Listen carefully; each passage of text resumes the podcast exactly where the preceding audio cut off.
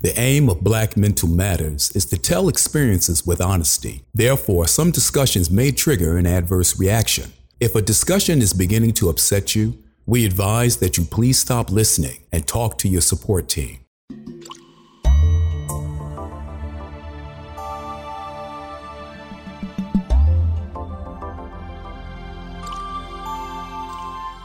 Hello, everyone, and welcome once again. This is episode number 40 for Black Mental Matters. What a milestone it is. I'm Vince the Voice, and thank you so much. We're getting more and more listeners, and we really appreciate it. Once again, shout out to Makiba Reed Johnson. She'll be back with us soon. But on this program, I know that uh, we've been just inundated with so much at one time. We got the pandemic. We've been in the house for three months. We've had these shootings over and over again, and we keep seeing them on our timelines over and over and over again.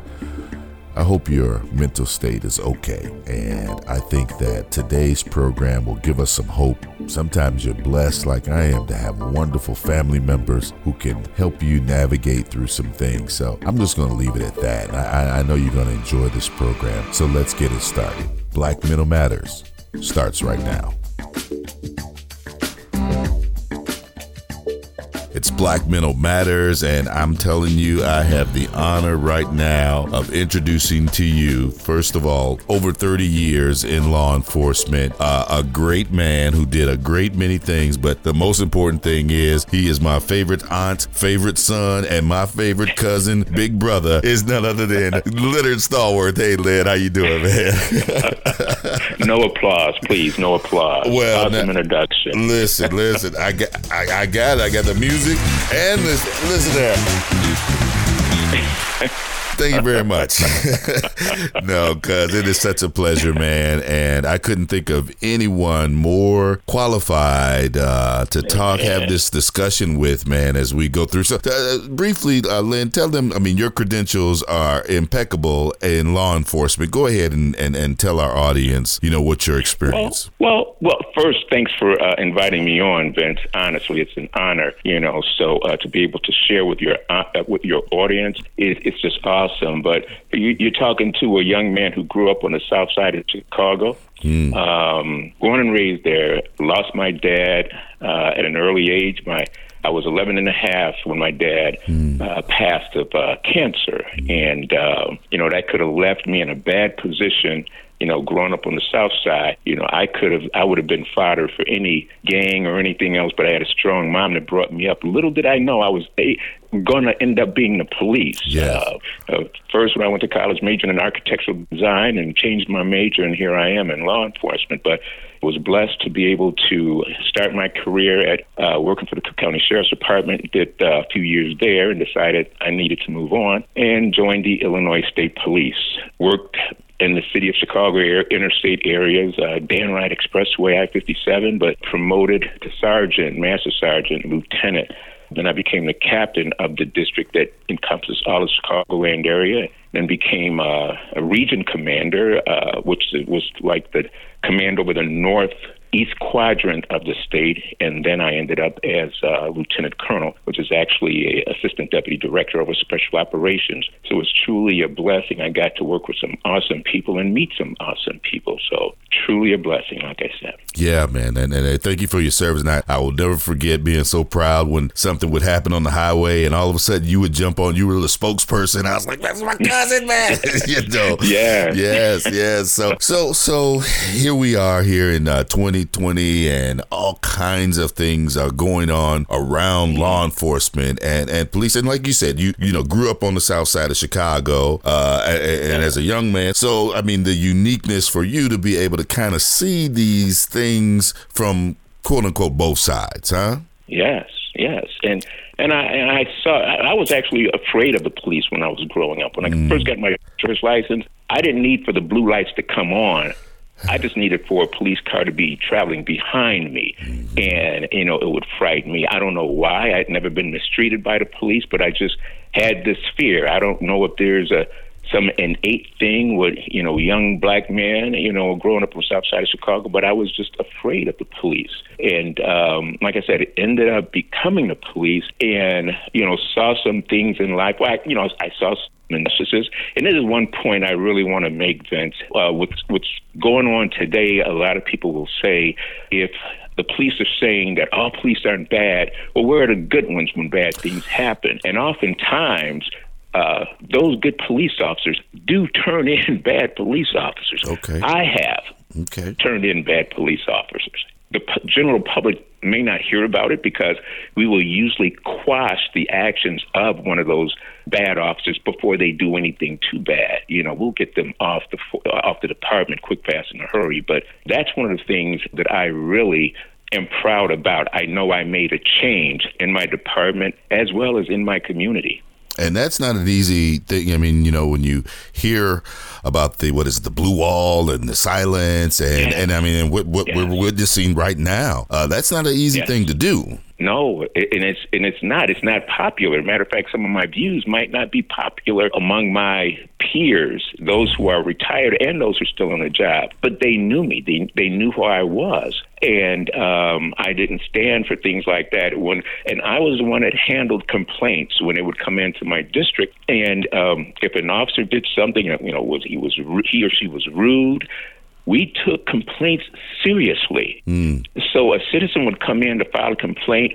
That's priority one. We're going to follow it through all the way to the end. If we found that if we found that any, the officer did anything wrong, you know, violated policy, violated someone's rights, we were going to take it all the way, and that officer was going to be punished. You know, to the fullest extent of our policy and the law. When you see the uh, movies like Serpico or uh, what's the other Prince of the City, you know, where guys get, uh, I mean, those those are, are so so powerful. And uh, so I, I have a question, just a, a real basic. What do you see? Because right now we're hearing so much talk about you know defunding this and and and reallocating. What should be the role of the police out in our communities right now? And, and I hear that term defunding the police, and I listen to all of the broadcast the stations, MSNBC, and you know, not plugging anybody, but even Fox.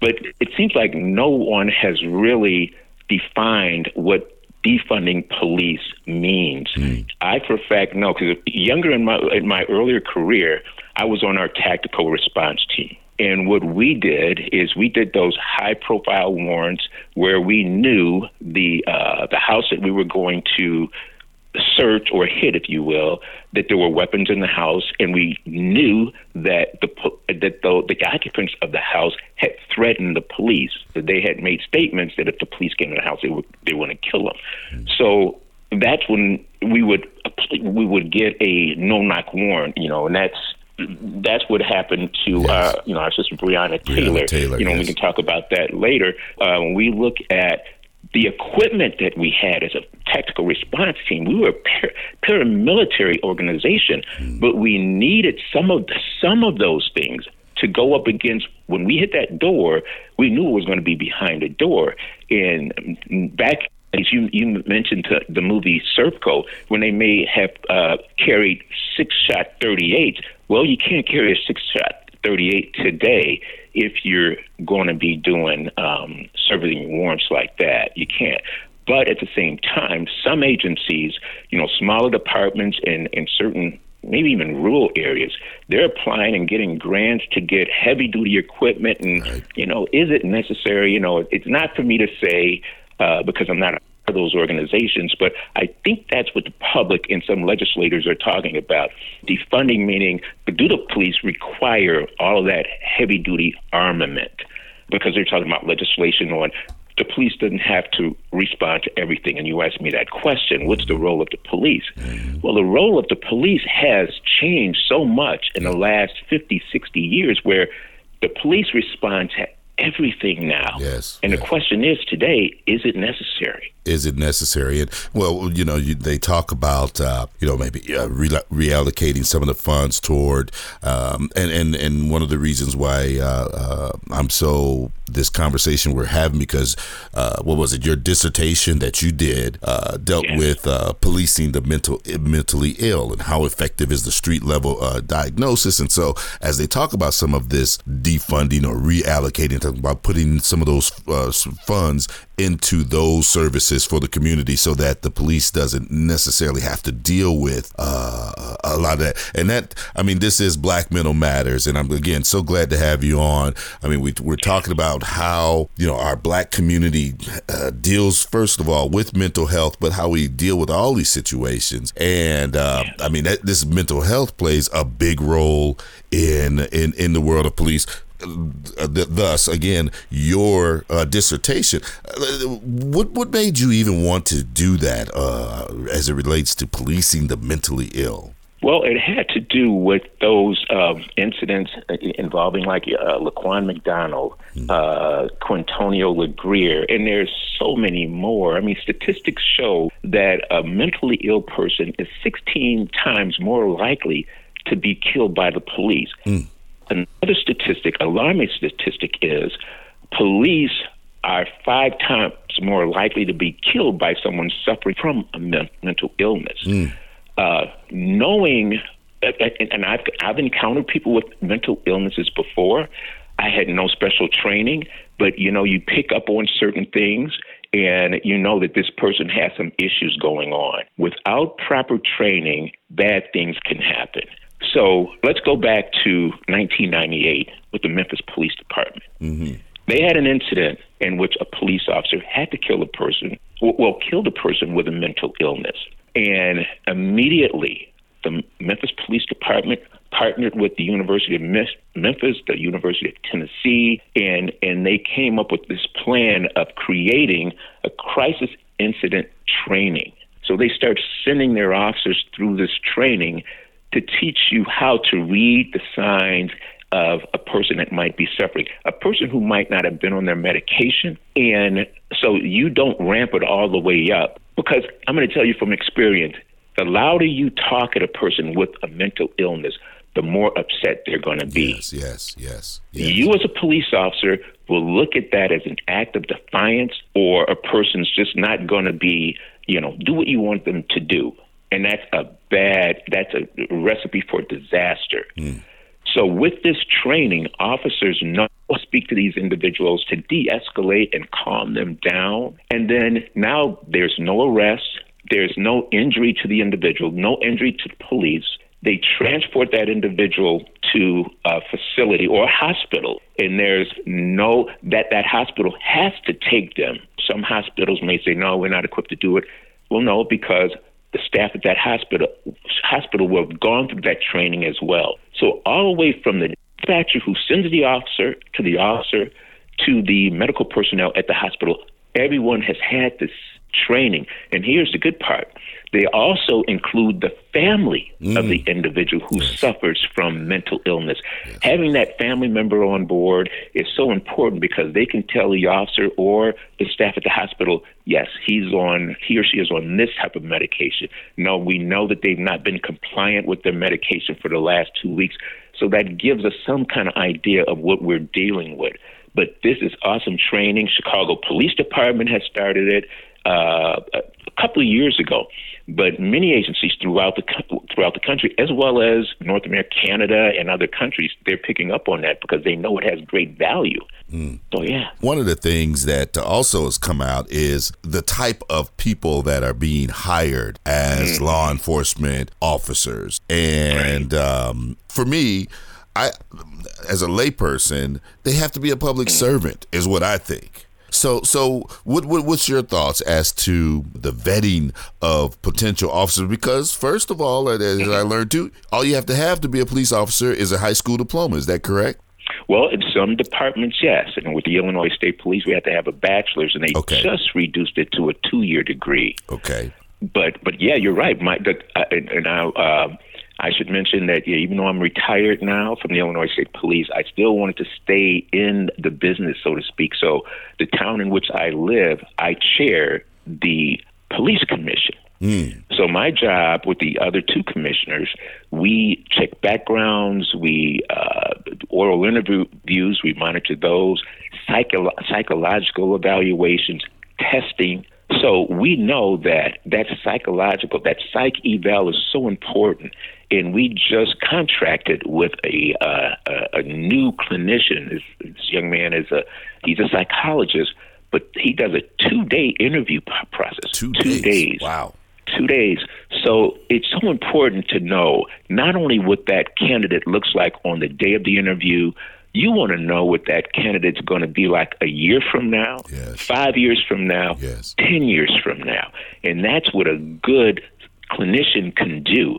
That's what we want. We want to be able to pre- predict if that person is going to be a liability for the department, you know, for the village, for the city, or if that person's going to be uh, someone who's going to work in the community, partner with the community, and be a part of the community. That is so important.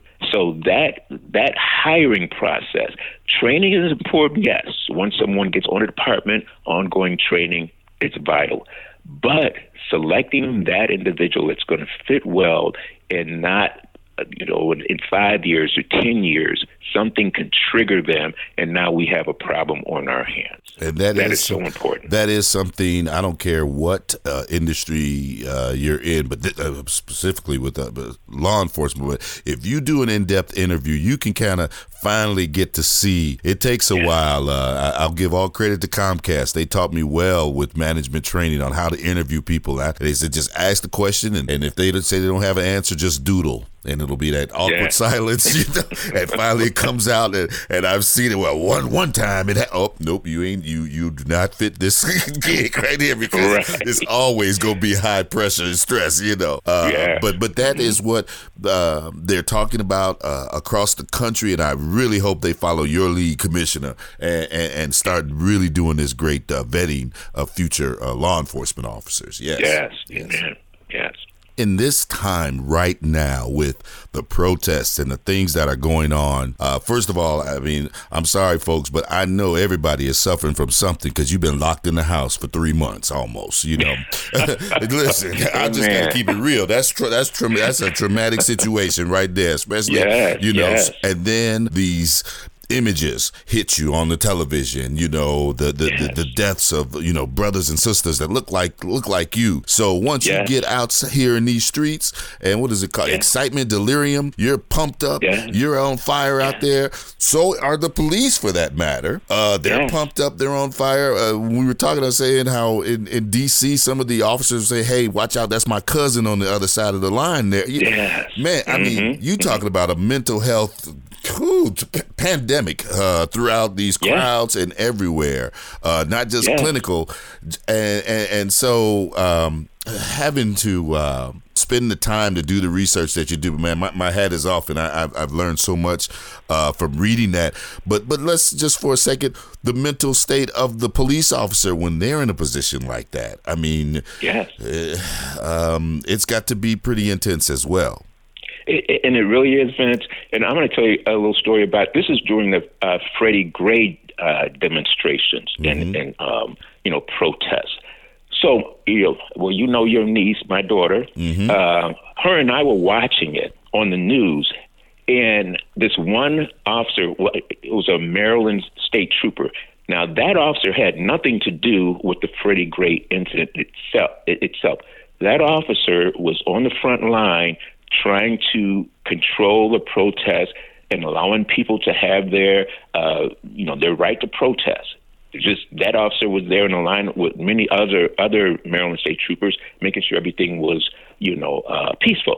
Well, someone threw a glass bottle and hit him in the face. Mm. We saw that, and my daughter was like, "Good, yeah, good." Yeah. I'm like, "Whoa, whoa, whoa!" What, Melissa? You know, I said, "Baby," mm-hmm. I said, "I've been on many of those front lines in riot situations."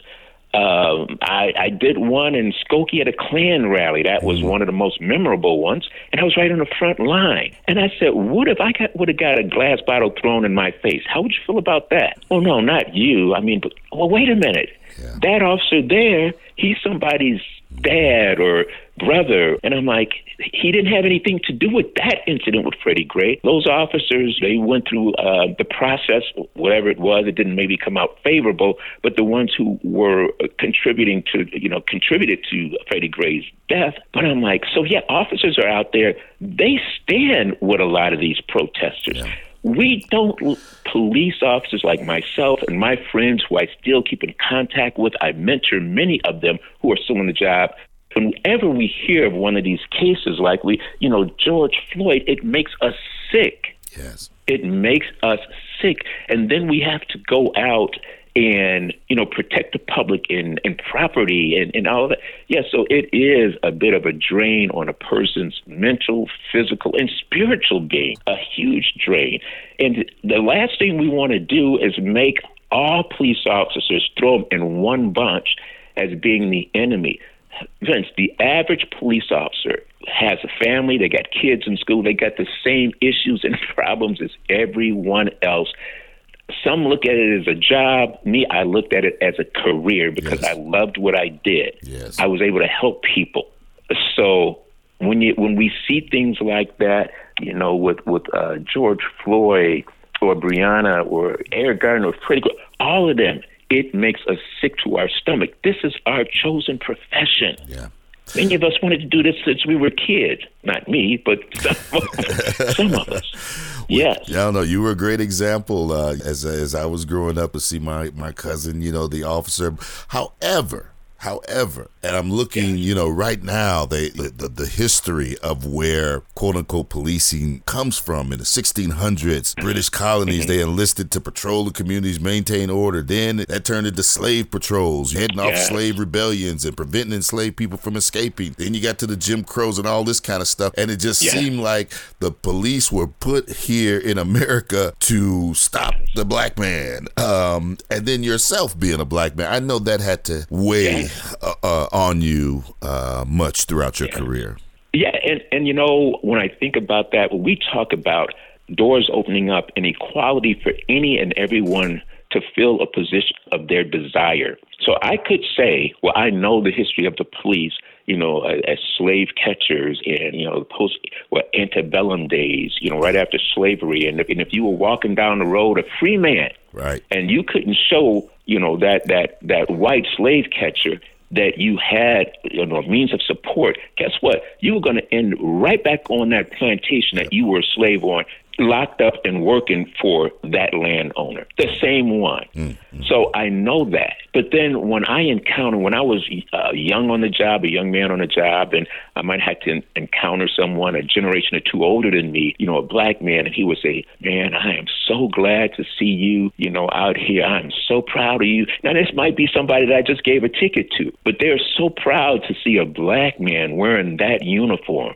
My father who I said, you know, died when I was 11 and a half, he used to say, when we would be out on a road driving, going on vacation or something, he'd say, Up there's Johnny Be Good. I never knew what he was talking mm-hmm. about. Mm, mm. But we would be passing two cars with lights on the top. They'd be sitting in the median, and he'd see him. My father would glance over there and say, "There's Johnny Be Good." I didn't connect the two. I didn't know there was state troopers over there. But what would my father think right now if he knew his son hmm. was third in command of the Illinois State Police at, when he was on the on the job?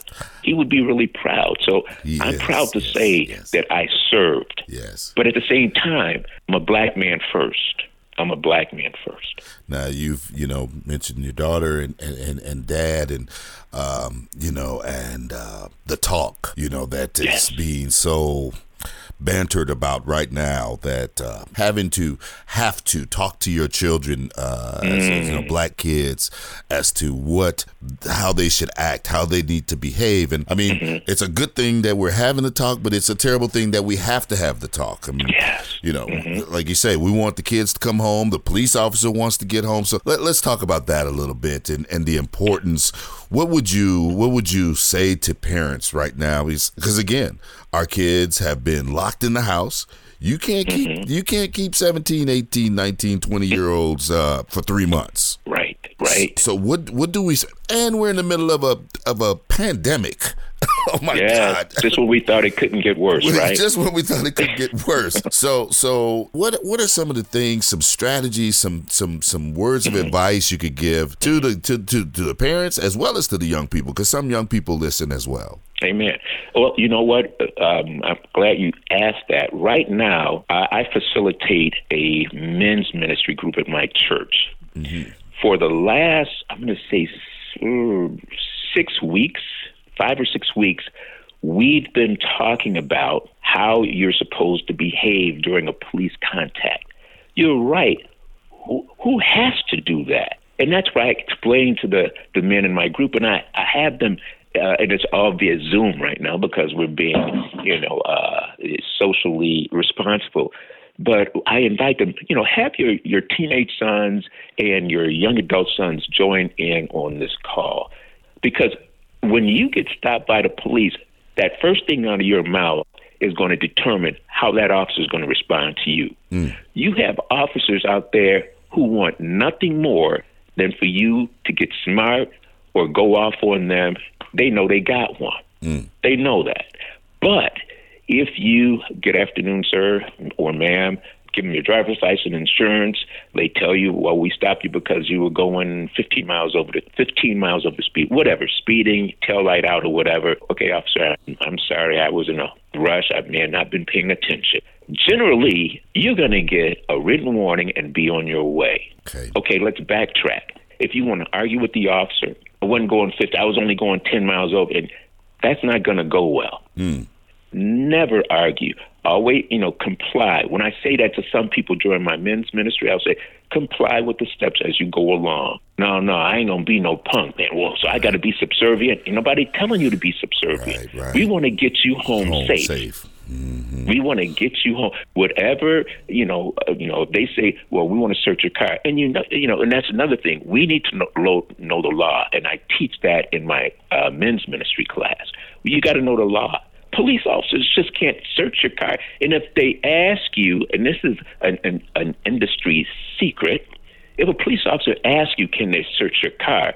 They don't have the right to search your car. Mm. If they had a right to search your car, they wouldn't ask you. They would ask you. They would just be searching your car. But if you say no, and, it, it's and you can say no, and nothing's going to come of it. Okay, okay. You know, you say well, officer, you know, um, I'm kind of in a rush. I got a meeting to go to. You I'd rather not have my car searched at this point in time. Now, if they tell you get out, we're gonna search it anyway. Get out. Let them search it, and then you start documenting mentally everything that's going on. Because if you're a young person, since you clear that stop, you're calling your parents, and you're going to go to the headquarters and calmly speak to the shift commander and let them know you need to make a formal complaint. And when you do that, before you leave, you're going to ask that shift supervisor, sir or ma'am, when can we expect to hear our first response back? Hmm. Because you're going to follow through. You're not going to drop the ball. You're going to follow all the way through. And that's how these unscrupulous officers, that's get away with not having things in their file right. because sometimes we don't make the complaint. What do we do?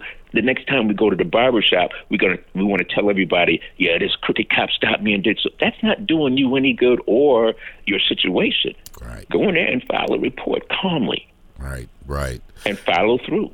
I can remember you uh, giving uh, a, a, number of us in the family, you know, some talking about it, exactly what you're saying. You know, be cordial, uh, sir, sir, sir, and, and I'm thankful to say, you know, that uh, uh, each each time I, I, maybe got two tickets over the, all these years at age 57, mm-hmm. but most times I was able to let you go this time, you know, with a warning. You, yes. know, you were speeding. Yes. It does work, yes. folks. It does work. Tell your yes. girl to shut up because you know how sometimes, oh, why you gotta be? Oh, oh Lord. You've seen it too many times.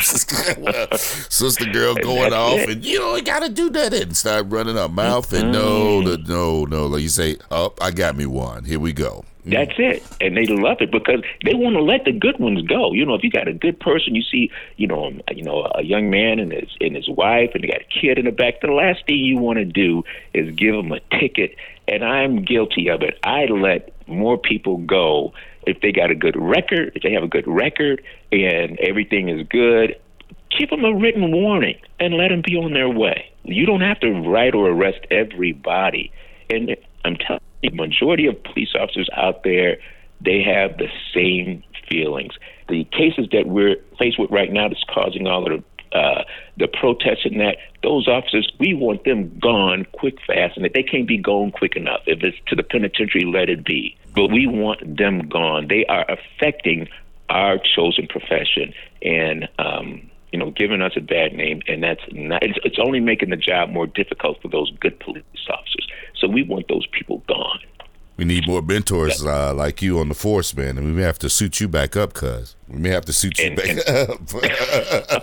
I think the uniform still fits. I think it still fits. Still, well, this is going to be a it- discussion that just this past, uh, you know, this is a, what Monday we're recording. Just this past Friday, another situation here in Atlanta, another Mm-hmm. protest that is that is built up, and uh, I want to for those our, our, our white friends out there, my white friends out there, you know, I, and and I was talking to my son Vincent about this, you know, and sometimes they want to be helpful, but sometimes your helpful is hurting things more. Is as we looked, they had the image of the person that burned down the Wendy's, uh, and it was a a, a, cauc- a white female, and, and and again that excitement, uh, delirium kicks in, and everybody starts throwing stuff and, and, and things like that, and um, it, it's been it's been a real testy time uh, for race relations here in, in, in the country, and if we can't look to our law enforcement, man, who can we look to? Yes.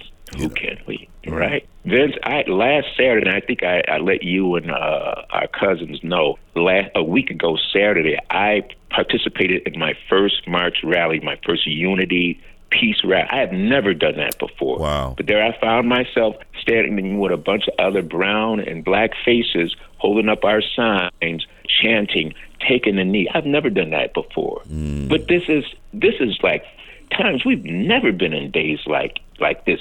One incident after the other. Like you said, right in Atlanta, you know, that incident. And and I wish I wish I would have known Mr. Brooks before that happened because I would have had to talk with him. Him and I would have been talking. You know, I'd say, listen, my man, my, you know, son, uh, nephew, but this is what happened. Just to let him know how to deal with the police. And I know there was some issues leading up to it. Did he deserve to die? No. That's my opinion. You know, he was DUI. They say he blew over the limit, but oh, why? Don't run. Don't fight. Please, don't do that ever. You're never going to win. Hmm. You're never going to win. Well, I won when I got you uh, as a cousin, man, and, uh, and and was able again, like I say, to pass on some of this uh, good advice to survive out here, but not only survive, to thrive. We don't want to Yes. just be surviving out here. We want to get home and, and eat baked chicken with rice and all the good things. You know, we had some cooks in our family, so we know how to cook it up right, man. Amen. And so, uh, man, we- we- we're we're out of time, but uh, this has really been. Uh, uh, see how fast it goes when it's a good conversation, and we can do it again because it appears like uh, these uh, situations aren't going to go away very soon, and so we're going to need more Yeah. and more guidance and leadership. And thank you for your service, cuz. Um, My pleasure. man. Thank My you for pleasure, your service. cuz. Yeah, yeah. It's Black Mental Matters. Leonard Stallworth, Lieutenant Colonel, Commander, but biggest thing for me, cuz. Love you much, Hey, man. man. I love you, man. I love you, little brother. All right. Okay. Thanks so much.